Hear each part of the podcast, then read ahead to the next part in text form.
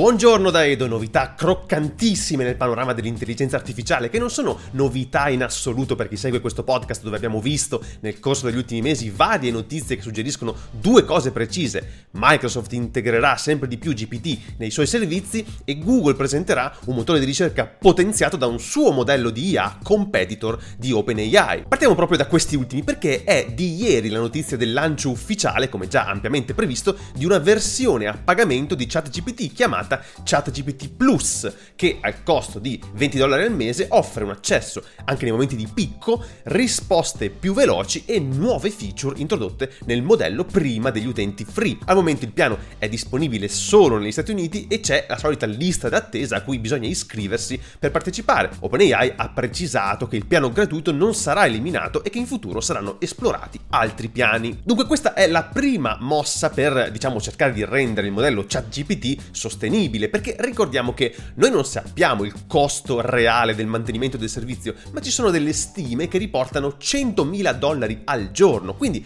un discreto bruciatore di denari. D'altro canto, ChatGPT è la web app che è cresciuta più velocemente nella storia di internet. Il primo febbraio Reuters aveva riportato un'indagine di SimilarWeb che ha stimato il raggiungimento di 100 milioni di utenti attivi mensili in gennaio, praticamente a due mesi dal lancio, un dato pazzesco se confrontato con gli altri due gradini del podio che sono TikTok che ci ha messo 9 mesi a raggiungere 100 milioni di utenti e Instagram che invece ci ha messo 2 anni e mezzo. Quindi abbiamo un servizio super attrattivo per le persone con sicuramente un paradigma nuovo nell'uso del web, tanto che un blog post apparso ieri nei trend di Hacker News lo descrive come il vero web 3.0, anche se non con toni positivi. Vi lascio il link perché è una bella riflessione che inizia ora a essere monetizzato direttamente dal suo creatore, ma che inoltre viene incluso nei servizi servizi di quello che è il suo principale finanziatore, ovvero Microsoft. Microsoft infatti ha lanciato un nuovo piano premium di Teams con l'integrazione proprio del modello GPT 3.5 che sta alla base di ChatGPT. Questo modello è disponibile per gli utenti con licenza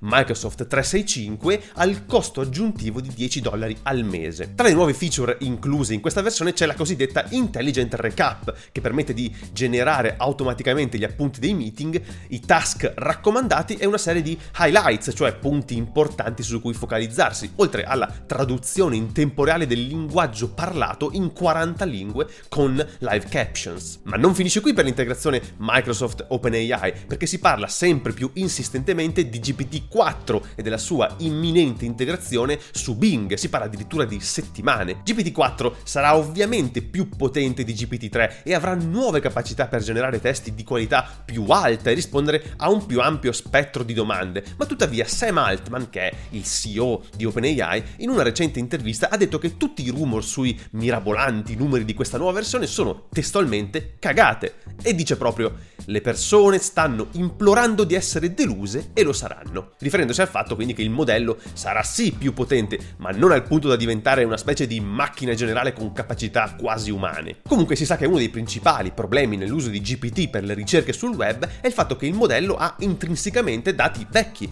quelli con cui è stato allenato, e non è quindi chiaro come sarà efficacemente integrato in un motore di ricerca come Bing, che ha bisogno invece di dati freschi. Staremo a vedere perché a quanto pare manca poco. E manca poco anche per scoprire cosa presenterà Google per i suoi lavori sull'intelligenza artificiale e come li integrerà nei suoi servizi, perché Sundar Pichai ha dichiarato che competirà direttamente con ChatGPT, permettendo agli utenti di interagire direttamente con i suoi modelli come supporto alla ricerca. Ed è stato poi annunciato un evento l'8 febbraio febbraio a Parigi in cui saranno presentate le nuove versioni dei servizi Search, Maps ed altri con le feature di IA abbinate. Pichai ha ricordato che è stata la ricerca di Google a sbloccare le capacità delle IA generative che vediamo oggi e che nei prossimi mesi vedremo molte novità in questo senso, qualcosa che è nei piani già da un anno. Il primo modello con cui gli utenti potranno interagire sarà Lambda, senza la B, eh, che è un modello conversazionale che non si è ancora mai visto, quindi non è chiaro che forma avrà e poi seguirà l'integrazione con gli altri servizi. Vedremo cosa verrà mostrato all'evento e soprattutto